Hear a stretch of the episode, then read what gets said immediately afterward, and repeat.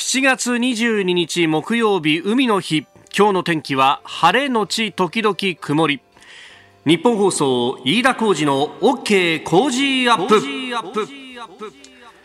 朝6時を過ぎました。おはようございます。日本放送アナウンサーの飯田浩二です。おはようございます。日本放送アナウンサーの新業一華です。日本放送飯田浩二の OK 工事アップ。この後8時まで生放送です。あのーやっぱ我々の生活ってカレンダーにの表記に引っ張られるよねっていう話をですね月曜日の時もスタッフとしていたんですが、はいえー、大体ですね、えーカレンダー今釣ってあるものはですねえー、19日が赤くなっているんですよ。で、これ祝日法が改正されて、まあ、オリンピック対応ということでね、えー変わっておりますんで、今日、明日が、えー祝日と。そうですね今日は海の日。海の日明日がスポーツの日ということだそうで。はいで、先ほどあの、石川みゆきさんのね、えー、陽明酒のコマーシャルでありましたが、えー海の日と並んで今日はですね、大暑。はい二十四節気の大いに暑いと。そうですね大いに暑いですよ。ねええもうこうなってくるとね、ええ笑けてくるぐらいに暑いんですが、すでに日本層屋上の温度計28.3度です。あの、ちょっと前だったらですね、今日の最高気温は28度、いや、だんだん暑くなってきたね、なんてことを言っていたんですが、はいいやいやいや、朝6時でもうこの気温ですからね。そうなんですよねね、もう今日もね、朝起きたら、えー一杯のお水を飲んで、一息ついてから、えー動き出しましょうね。そうですね。ちょっとねシャワー浴びてもいいかもしれないですねまあ、汗ぐっしょりだからね。そうなんです。朝起きると結構体がベタベタしてて。そうそうそうそうそう。でも昨日は汗かきながら外で見上げた方も多かったかもしれませんが、えーブルーインパルスの昨日は被験、えー試験飛行がまずあって、はい。まあ、あの、本番はですね、明日23日、えー東京オリンピック開幕に合わせて、えー東京の上空をおブルーインパルス、ね、えー飛行機が飛び、そして国立競技場のお上空で、えーカラースモークを使って五輪を彩るんであるということ。まあ、そのね、えー昨日は予行演習が行われたということなんですけども、いや、予行演習でもいいものはいいね、と。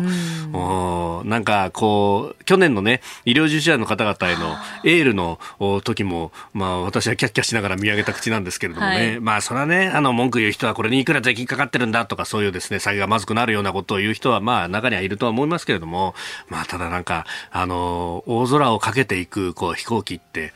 なんか、見てるだけでいいなっていうのは、私が飛行機オタクだからなんですかね。いやでもなんかすごく癒されるというかやっぱり清々しい青空に飛んでいく姿ってかっこいいですよね。なんか元気というかエネルギーをもらえますよね。うん。男の子は大きくって、なんか、ね、力強いものに惹かれるって、えーそれをなんかジジェンダー論かなんかの、ね、本で一回読んだことがあるんですけど、なんかそういうこう童心に戻るようなところがあるなと。で童心に戻るといえばですね、はい。やっぱりこうアスリートたちの、そのおプレーしてる姿っていうのをこう見るだけでも、で、やっぱなんかね、あの、年を取るといろんなもので涙腺がこう緩むんだなっていうのがですね、はい。ええ。まあ、あの、昨日のこのソフトボール、ね、えー我々が放送終わった直後ぐらいから9時プレイボールだったんで、もうですね、えー番組が終わって1時間後、おそうするとちょうどですね、えー片付けも全部終えて、で、あの、会社の中にね、えーそこここにあるテレビを見ながらですね、じゃあこの辺にちょっと、あの、椅子を並べてみようかなんつって、えー、3355集まって番組スタッフで結局、一喜一憂しながら見たんですけれども、はい。まあ初回で上野投手、えーね、ちょっとなんだこの安定はみたいなものもありながらですね、えーデッドボールもあって、えー押し出しっていう、でもそこでさ、全く動じずぶれず、ね、2回はピシャリと抑えてっていうですね、はい。ね。やっぱその精神的な支柱ってものは大きいんだなというね。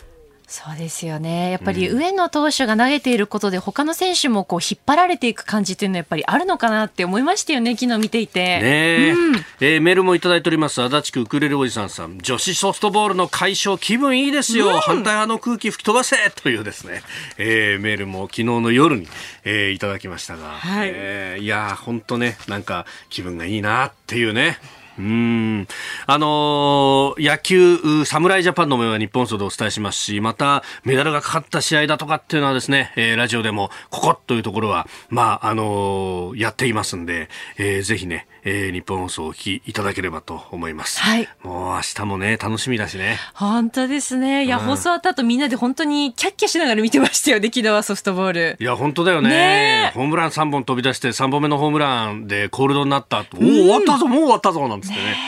えー、やっぱそういうこう気持ちみたいなものっていうのは、でまた上野さんがですね、私のまあ、ほぼ同い年なんですよ。そうですよね。あれ？一つ下なんですが。え、上野投手が飯田さんの一つ下下？下そう、そうだよ。へなんだよ。コメントに困るな。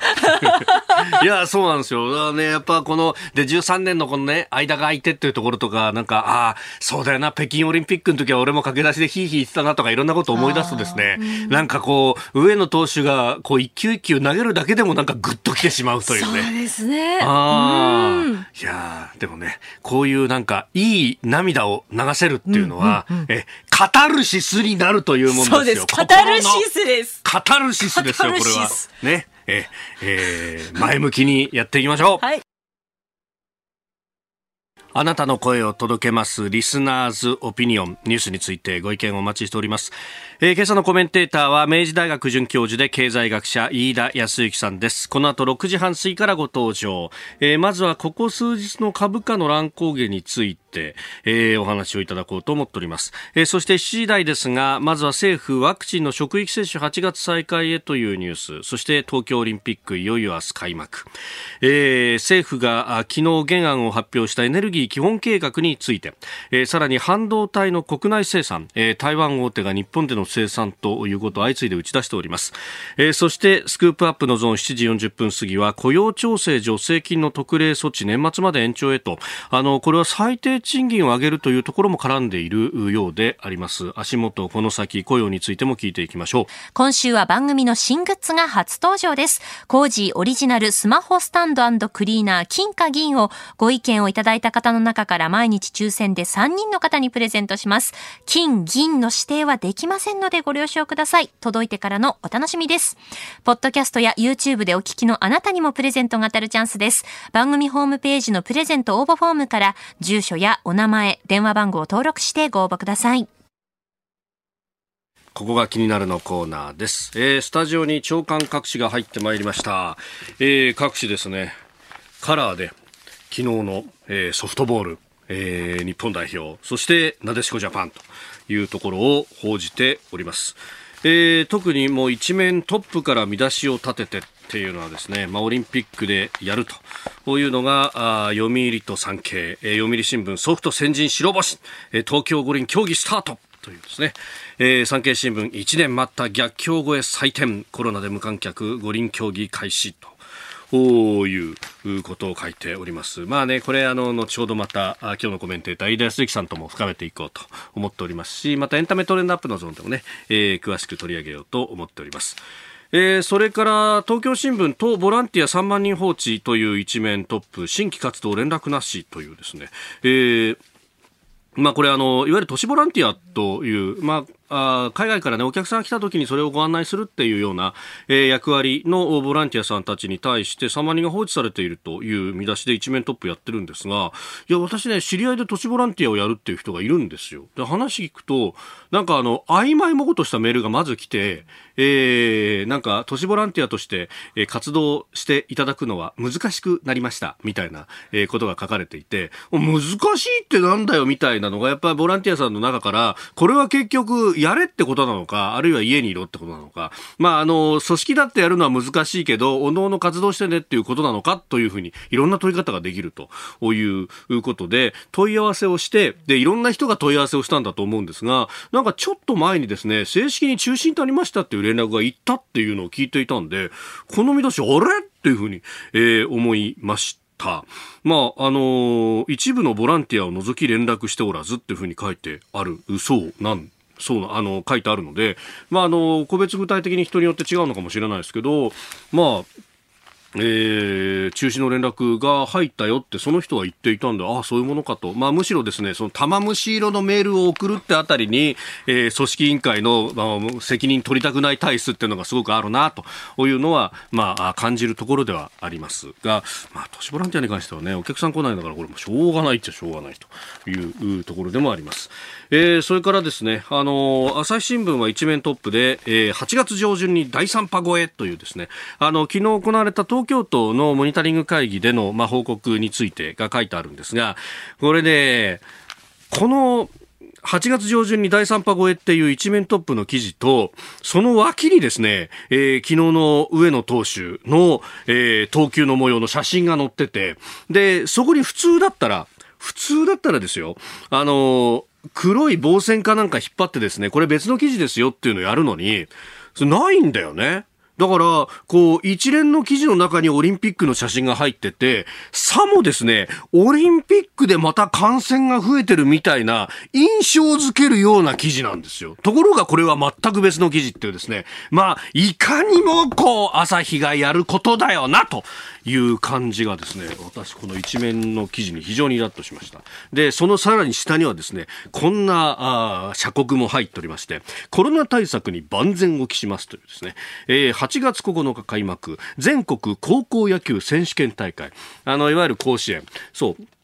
昨日ですね、あの、高野連会見をしまして、で、基本的に無観客でやるんだということを発表したと。で、学校関係者であるとか、えー、のみが入ることができるということが発表になったという。うまあ、これはあの、各社報じておったところでありますけれども、いや昨日に続いてですね、昨日はオリンピックについて光も影も報じますっていう、えー、えー、まあ、あのね、記事が、うん私には言い訳にしか見えないなというような記事が載ってましたが、こう、今日もですね、コロナ対策に万全を期しますと言って、えー、あの社説でオリンピックは中止にすべきだと言っていた新聞がですね、自分のところの大イベントは、えー、粛々と開催なさるということでございます。私個人はですよ、この、あの、オリンピックもそうだし、高校野球もそうだし、きちんと感染対策を行った上でですね、あのー、やると。えー、まあ、しかもお客さんもきちっとですね、感染対策をやった上で、お客さんも入れてやるということが、えー、まあ、このね、えーどっちかっていうと、あの、暗い気持ちになりがちなニュースの多いこの中で、いいことなんじゃないかと。まあもちろんですね、この夏の暑い、くそ暑いさなかに、まあ真っ昼間にですね、カンカン照りの中で高校球児たちが野球をやるということそのものの、まあ是非というのはまた別にね、え、議論として別にあると。まああの、涼しい時にやったらいいんじゃないのと。まあ、それこそですね、あの、コロナの前は、まあ朝日新聞もそうですが、えー、猛暑の中のオリンピックは、選手たちの生命すら危ぶまれる事態だと。いうようなことをおっしゃっていたのに、球児たちはいいんですか？というですね、えー、ところも疑問には思いますが、それはそれとして私としてはスポーツイベントはやるべきだろうと思うのでいいんですが、他方朝日新聞さんは、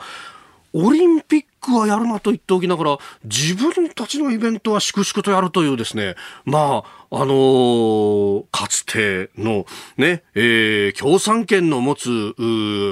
原発だとか核兵器はいい核兵器だと言っていたのと、まあ、非常に似通う部分があるなと思いながらですね、えー、今日一面トップを味わって、えー、おりました。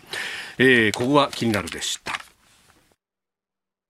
この時間からコメンテーターの方々にご登場いただきます。えー、今朝は明治大学准教授で経済学者、飯田康之さんです。おはようございます。おはようございます。よろしくお願いします。さあ、まずこの時間はですね、えー、ニューヨークあるいは東京の株式市場が上がったり下がったりっていうね、はい、えー、ここのところの乱高下をどうご覧になっているのかを聞きたいんですけれども、はい。うん、日経平均はね、あの、昨日は上げましたけれども、ここのところ1300円以上値下がりしてたっていう、ね、そうですね。で、まあ、あの、これニューヨーク市場の影響で、えはい、昨日の終値、少し上げたんですけれども、うん、株価不安定な状況というのが続いてます。はい。というのもですね、これ株式市場のまあ有名な格言で、ええ、噂で買って事実で売るっていう言い方があるんですね。えー、要はですね、株価あ、実際に企業の業績が上がったよとか、はいえー、実際にまあ、例えば今の状況だったらワクチンの接種が進んで安心、えー、し始めたよ、みたいなのが、データとか事実として出てきた時にはもう遅いんですよ。遅い。あの、その前の段階、または直前の段階でみんな買っちゃいますからね。で、えー、実際のところ、ここのところの株価の拡大を支えていた要因は2つあります。一つは何と言っても、各国が大幅な財政出動、そして金融緩和を行っています。はい、で、国策に売りなしという有名な言葉があるんですけれども。国策に売りなし。国が株価を上げようとして、うん、え行動しているところに、売り向かうのは、まあ、愚かなことだと。基本的に、買いを基調に動くべしと。えー、その国策に売りなしの一つの、まあ、えー、ポイントがどのぐらいの各国財政規模を出していくかだったんですが、はい、各国、いわゆる2021年度、今ですね。今年度。えー、についてどのぐらいお金を使うのかっていうのもだいぶ分かってきちゃってます。ええええ、そしてもう一つ、株価上げていた要因は、えー、今回のコロナショックって、業界によって影響の差がものすごく大きくて、えー、まあ、新しい最新といいますか、きえー、ここのところのニュースだと、法人税の税収が、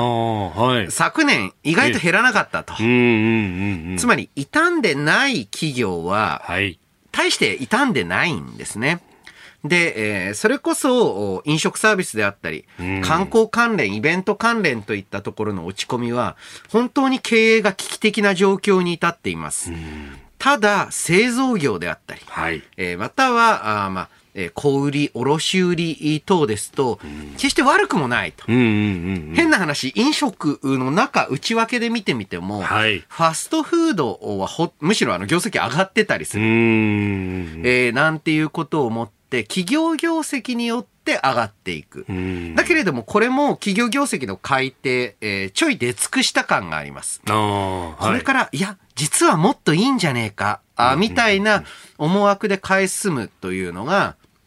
まあ、薄くなってきている。かといってもちろん、うん、出ている企業の業績予想と悪いわけでもないので、はい、えー、大崩れはしないわけなんですけれども、特にこれからもしかしたら出るかもしんない、はい、えー、いい材料っていうのが思いつかないわけですから、ここしばらくちょっとした噂で上げたり、ちょっとした噂で下げたりと。はい、あとは少し上がったら利確って言いますけれども、ひとまず儲けを確定させたい。はい。つまりあの、株価が上がっていて、もし売れば利益が出ている状態じゃなくて、一、回売って、利益を、えー、現預金に戻して、はい。うん、いくら儲かったなって確定させたいっていうタイプの売りが交錯しますので、えー、ここ、方向感というのは定まらない状況が続くと思います。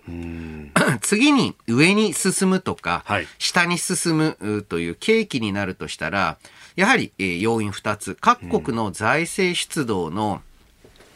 規模が、はい、もしかしたら予想以上かもしれないぞ。逆に、あれ？意外と早めに撤収かもしれないぞ。はい。っていう、えー、噂が出始めた時、うん、そして企業についても同様の状況。どっちに出るかわからないけれども、うん、もしかしたらもっと多いんじゃない？もっと少ないんじゃない？って言った時に、え上昇にかける人、下落にかける機関とかが出てくる。うん、この状況続くと思いますね。はい。えー、まずは、まあ、足元の株式市場、この先というところをお話しいただきました。今日も8時までお付き合いいただきます。よろしくお願いします。はい、ます。ここで、ポッドキャスト、YouTube でお聞きのあなたにお知らせです。お聞きの配信プログラムは、ニッポン放送飯田浩司の OK Cozy up の再編集版です。AM、FM ラジオ、ラジコ、ラジコのタイムフリーでは、ニュースだけでなく、東京オリンピック・パラリンピックの最新情報やエンタメ情報黒木瞳さんの対談コーナー「朝ナビ」や医師が週替わりで登場。健康や病気の治療法を伺う早起きドクターなど盛りだくさんです。ぜひ AM、FM ラジオ、ラジコ、ラジコのタイムフリーでチェックしてください。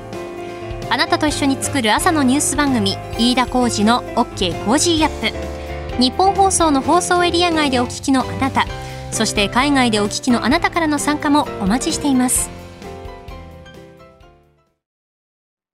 7月22日木曜日海の日。時刻は朝7時を過ぎました。改めましておはようございます。日本放送アナウンサーの飯田浩二です。おはようございます日本放送アナウンサーの新業一華ですあなたと一緒にニュースを考える飯田浩二の OK 工事アップ。7時台もコメンテーターの方々とニュースを掘り下げてまいります。えー、今朝は明治大学准教授で経済学者飯田康之さんです。改めましておはようございます。おはようございます。よろしくお願いします。飯田さんには番組エンディングまでお付き合いいただきます。では7時台最初のニュースはこちらです。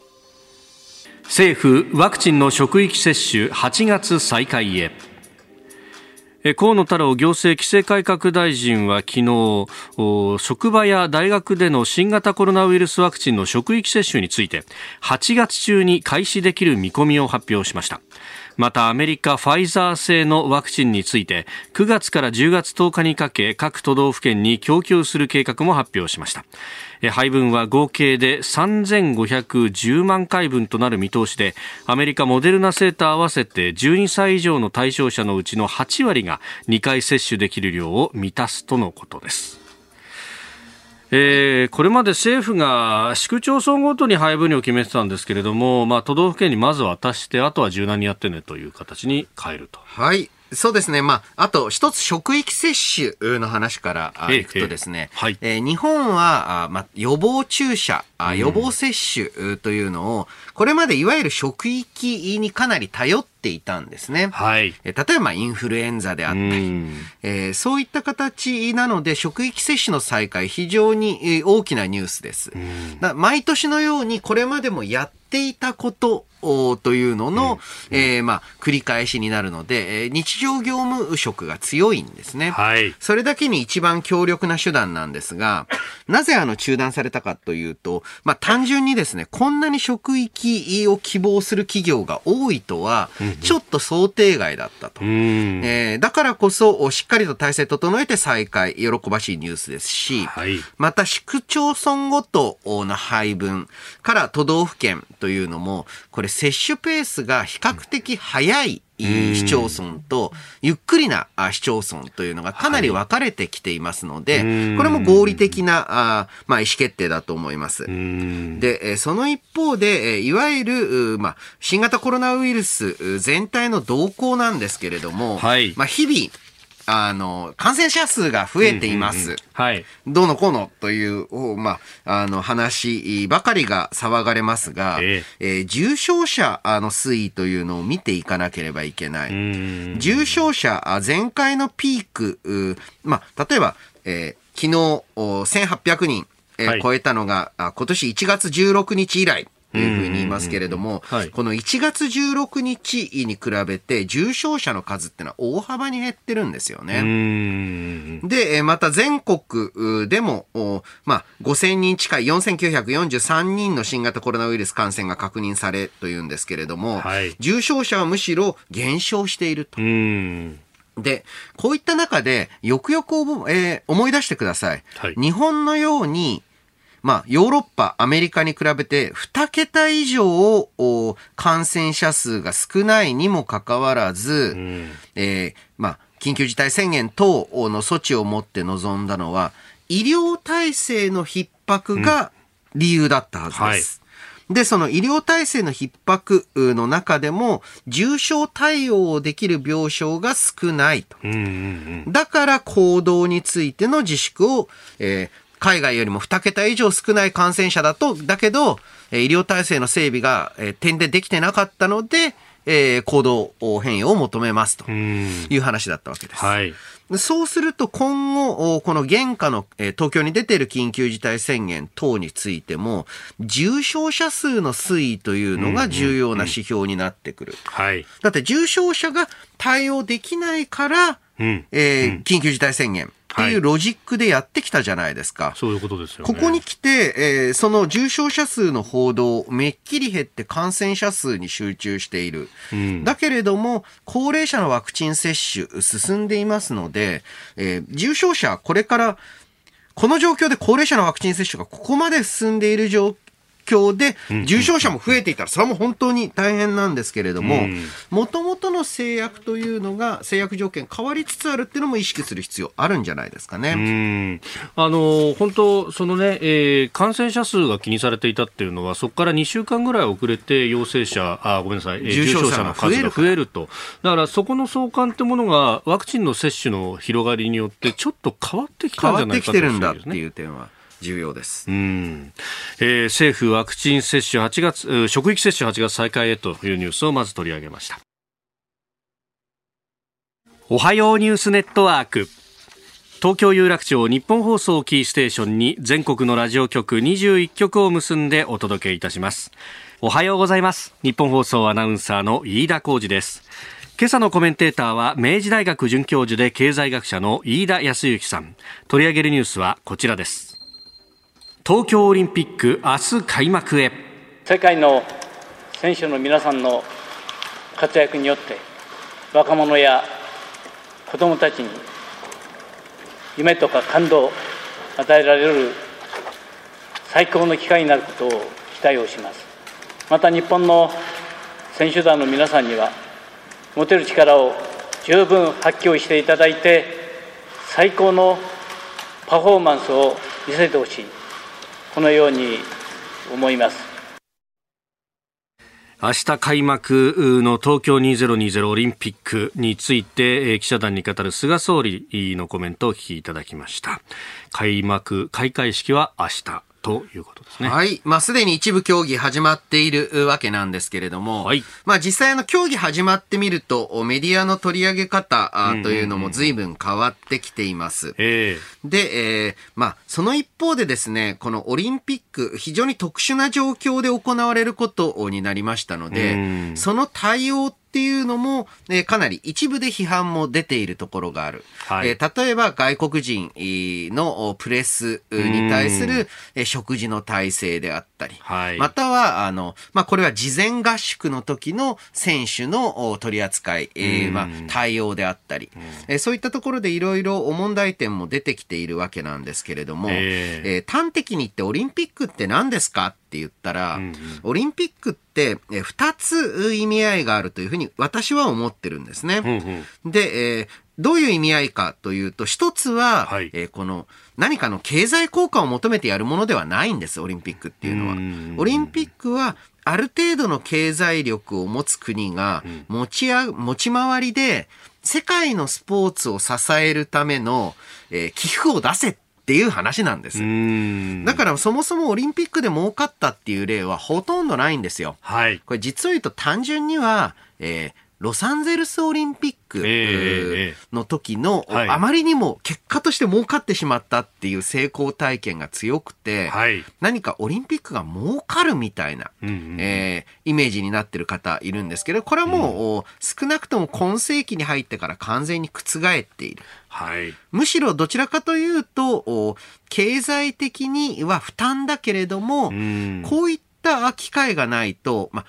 華々しい国際的なプロリーグがあるタイプのスポーツはいいかもしれない。うんうん、一方でそうでないスポーツというのが存続していくための、えー、金銭的な条件とか、あと新しい競技人口の獲得というのができなくなってしまうと。だからスポーツ文化のための寄付なんだっていうのが一つ。はい、そしてもう一つ、やや、えー、もう少し実利的なものとしては、うん、えー、これは外国人記者であったり、えー、また今回はあんまり来ないですけれども、各国首脳を、うん、えー、例えばまあ開催国に来訪する各国首脳、またはその周りの、え官僚たちに対する大接待大会なんですね。うん、で、えー、まあ、あの、やはりこういった形であれさ、えー、開催できたことで、世界のスポーツ文化への貢献というのは非常に重要です。え正直、まあ、私自身はありえないと思いましたけれども、大会自体を中止にするということになったら、えー、まあ、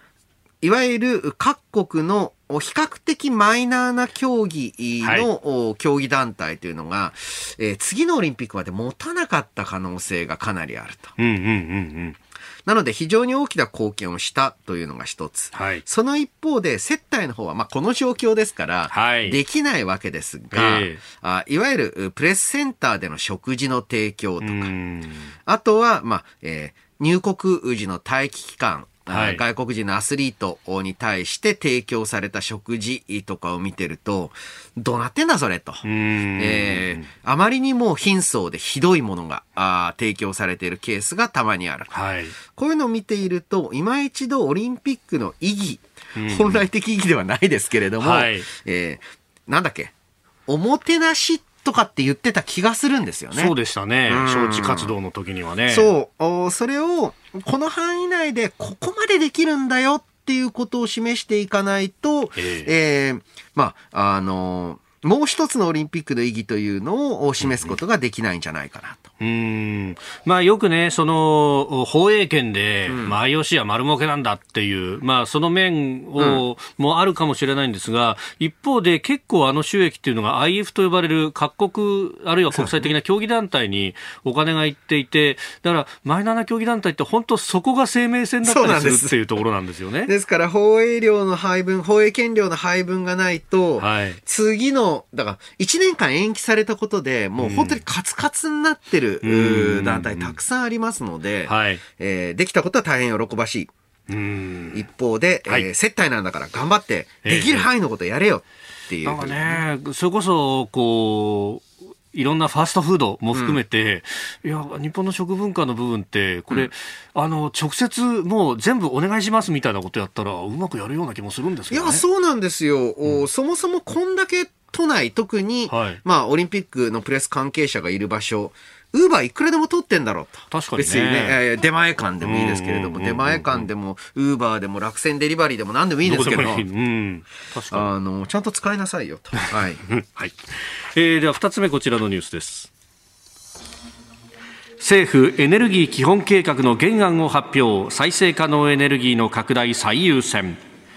経済産業省は昨日国の中長期的な政策指針の一つエネルギー基本計画の原案を発表しました。今回の原案では脱炭素社会実現に向けて再生可能エネルギーの割合を現在の計画の22から24%というレベルからえー2030年度までに36から38%に大幅拡大する方針を掲げました。えー一方原発は現行目標の20から22%維持、えー現在主力の火力発電は56%から41%へと大きく減らす方針です、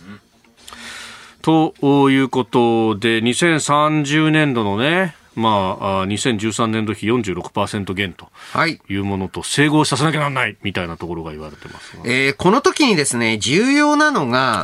とにかく火力を減らしたいのか、うんうんうん。CO2 を減らしたいのか、はい。どっちなのかはっきりさせなさいよと。で、えーそんなことを言うと、いやいや、だから CO2 減らすってことは火力減らすってことなんでしょって思われるかもしれませんが、はい。これは国際的な情報戦、宣伝戦に完全に敗北してしまいましたが、日本のクリーン火力、はい新型石炭発電所というのは、え CO2 の排出量を大きく削減されます。で、えーまあ、これは非現実的ではありますが、世界の、おまあ、火力発電所が全て日本のクリーン火力に置き換わったら、えええーまあ、目標とされる、まあ、CO2 の削減水準は、半ばクリアなんじゃないかと。全部置き換われたらありえないんですけれども、えええええー極端な例を、お示せばそう言われるぐらい日本はこのお火力発電所で CO2 排出量を減らすって方向に、えー投資を続けてきたんですね。うん。ところが、あーまあ、えーヨーロッパあー等は、はい。そっちに方向性進んだら、あの、自分たちの旨味は少ないわけですから。うんそれは自分たちが得意とする方に進みたいですよね。再生可能エネルギーだとかあとは原子力だと原か。原子力なんですよねヨーロッパはね実はそうなんです。うだってフランスはあエネルギー需給の8割が原子力ですから、ううんん、それは CO2 出ないですよね。で、隣のドイツは風力、太陽光3割、4割ありますけど、これ、隣のその、フランスの安定的な原子力の電気っていうものがあるからからです。そう。あの、再生可能エネルギーっていうのは発電にどうしても不安定性抱えると。はい。で、いざという時は、フランスから、あまあ、地続きですから、フランスが原発で発電したものを買えばいいから、再エネの割合を高められますし、現時点、足元ですと、ドイツは日本と同じか、日本よりちょっと原子力発電してますしね。あ、本当ですね。2割ぐらいは原発なんですね、そうなんです。あれ、ドイツもしかも石炭とかやってますね。石炭は日本より全然多いですよ。だって、あの伝統的に石炭火力強い国ですから。ああ、そっか。良質な石炭が産出される国でもありましたね、もともとは。もともとはそうなんですよ。4割近くあるじゃないですか、ドイツの石炭火力。そうなんです。あれ？あのね、これ日本の悪いところで、はい、日本の強いところを宣伝せず、弱いところを一生懸命発信した結果、なんか日本がすごく、いわゆる省エネ化、昔流に言うと、はい、遅れてるかのように捉えられがちですけれども、もともと CO2 の一人当たり排出量、GDP 当たり排出量で見て、ドイツと日本ってほとんど変わんないか、うんうん、測り方によっては日本の方がいいぐらいなんですよ。なのに、何かね、えー、その目的とするところがぶれてしまってる気もしますよね。うん。いや、本当で、途上国のね、えー、石炭火力が大きくあれば、その分排出権の取引とかで、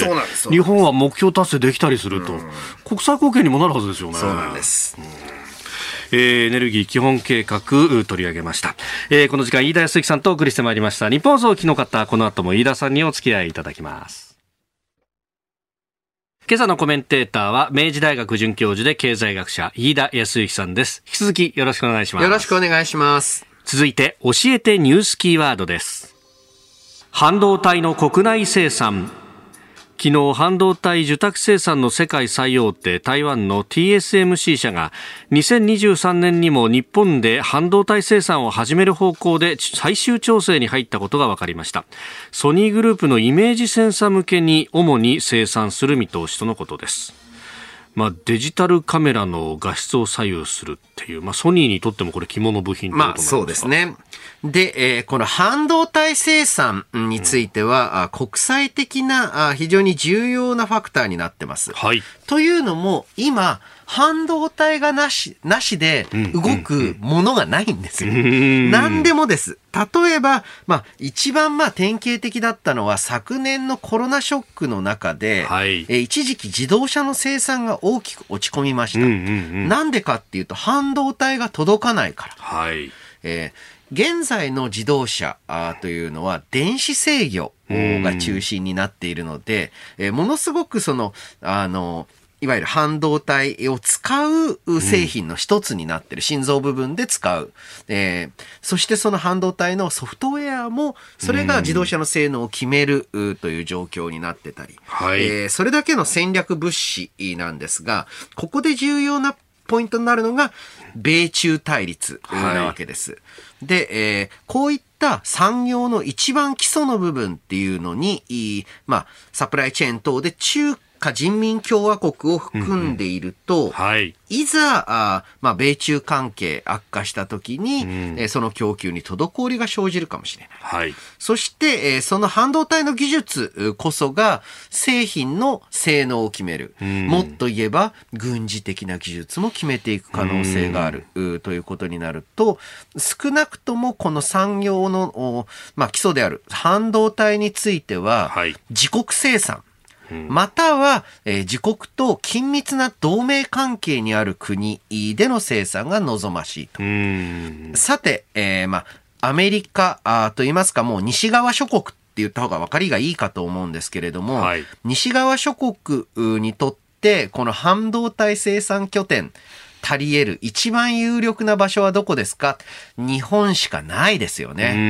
えー、もちろん、現在、現時点ですとやっぱ台湾というのが大きな拠点なんですが、はい、えー、大変、えー、まあ、えー、重要なといいますか辛いことに台湾はちょっと中国に近すぎる、はい、本格的なこのコールドウォーがホットウォーに発展した時の安定性というのを考えると、もちろん台湾も一つ重要なプレイヤーであり続けるんですが、やっぱり日本、じゃあなんでアメリカ自分のところでやらないんだっっていうとですね、はい。ちょっといわゆる製造業の生産拠点というのが縮小してから、アメリカはちょっと時間が経ちすぎている可能性があると。で、えーまだですね、日本うんであれば、えー製造業の伝統であったり、はい。またはそれに適した人材育成のおシステムであったりというのが、残存し、残存というか今も、えーしっかり日本の製造業っていうのは頑張っていましたから、はい。えーそこに拠点、えーを置くことで、えー西側諸国の産業の基礎というのを、えーまあ、日本に置くと。そういった、まあ、国際的な枠組みの中での、はいお製造業の国内回帰なんですけれども、うーん。その一方で課題も多いんです。はえーというのもですね、はい。えーここで初めて、私はあの人口減少は大した問題じゃないって話をすることが多いんですけれども。えーこのお半導体の国内生産をお支えるに足る、えーまあ、労働力というのの確保というのが改めて重要になってきますし、二つの意味で、しっかりと人間、えーリアルの人間の頭数というのを確保する一方で、はい。そのリアルの人間が不要な、あいわゆる無人化あというのをどういうふうに進めていくかというのも同時にポイントになってくる。ただ、あの、それもお日本のいいところで、ヨーロッパあであったり、またはあの途上国のように、まだ人口減少全然してないところに比べると、はい。機械化あの利益が大きいんですよね。うーん。それによって職が奪われるっていう人が、まあ、あまりいないとそんなに多くないということでですから、あこの製造業の国内回帰を通じて、はいえーどうやって日本国内に給料の高い仕事っていうのを、えー生み出していくのかっていうのが、えーこれからのテーマあになりますよね。うーんまあなんか時代変わったなと思うのが、その今までだったら、こう、工場みたいなコストばっかりかかるようなところはどんどん外に出すんだと。で、えー労働力がたくさんあって、しかも安いところで生産するという国際分業こそが美しいのだって。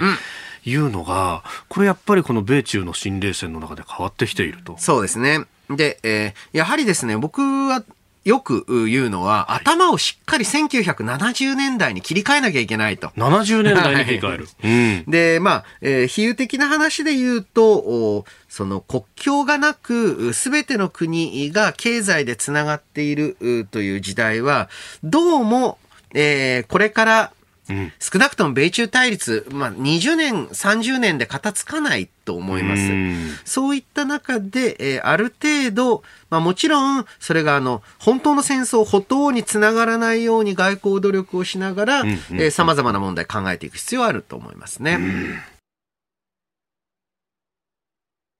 お送りしております OK 工事アップ。お相手、私、日本放送アナウンサー、飯田浩二と、新業一華がお送りしています。今朝のコメンテーターは、明治大学准教授で経済学者、飯田康之さんです。引き続きよろしくお願いします。よろしくお願いします。続いては、ここだけニューススクープアップです。この時間、最後のニュースを、スクープアップ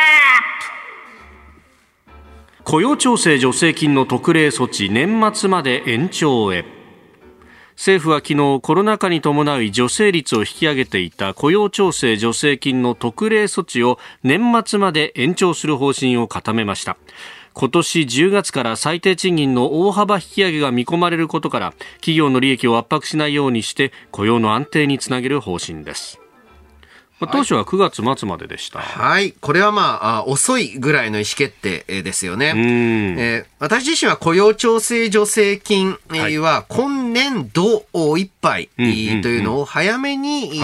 あの提示しておくべきだと思います。ん。で、えーまあ、そしてこの雇用調整助成金関連でえー最低賃金の引き上げなんですけれども、はい。この最低賃金28円、えー引き上げるように、えー一応目安をお提示しましたと。で、あの、これ、えー勘違いしてる人多いんですけれども、こはい。の中央最低賃金審議会が出したんうん。28円というのは、はい。これ目安と呼ばれていて、目安。えーこの28円で何かあの最低賃金が決定するわけじゃないんですね。これ、この後、各都道府県の、お最低賃金審議会に降りて、はい。そこで審議が行われる。で、結構日本にしては珍しくって言うと変な言い方ですが、ええあの、ええ。都道府県によって受け入れるところと、い、やいや、うちは例えば現在であれば、観光業が中心の県だから、到底これは受け入れられませんよ、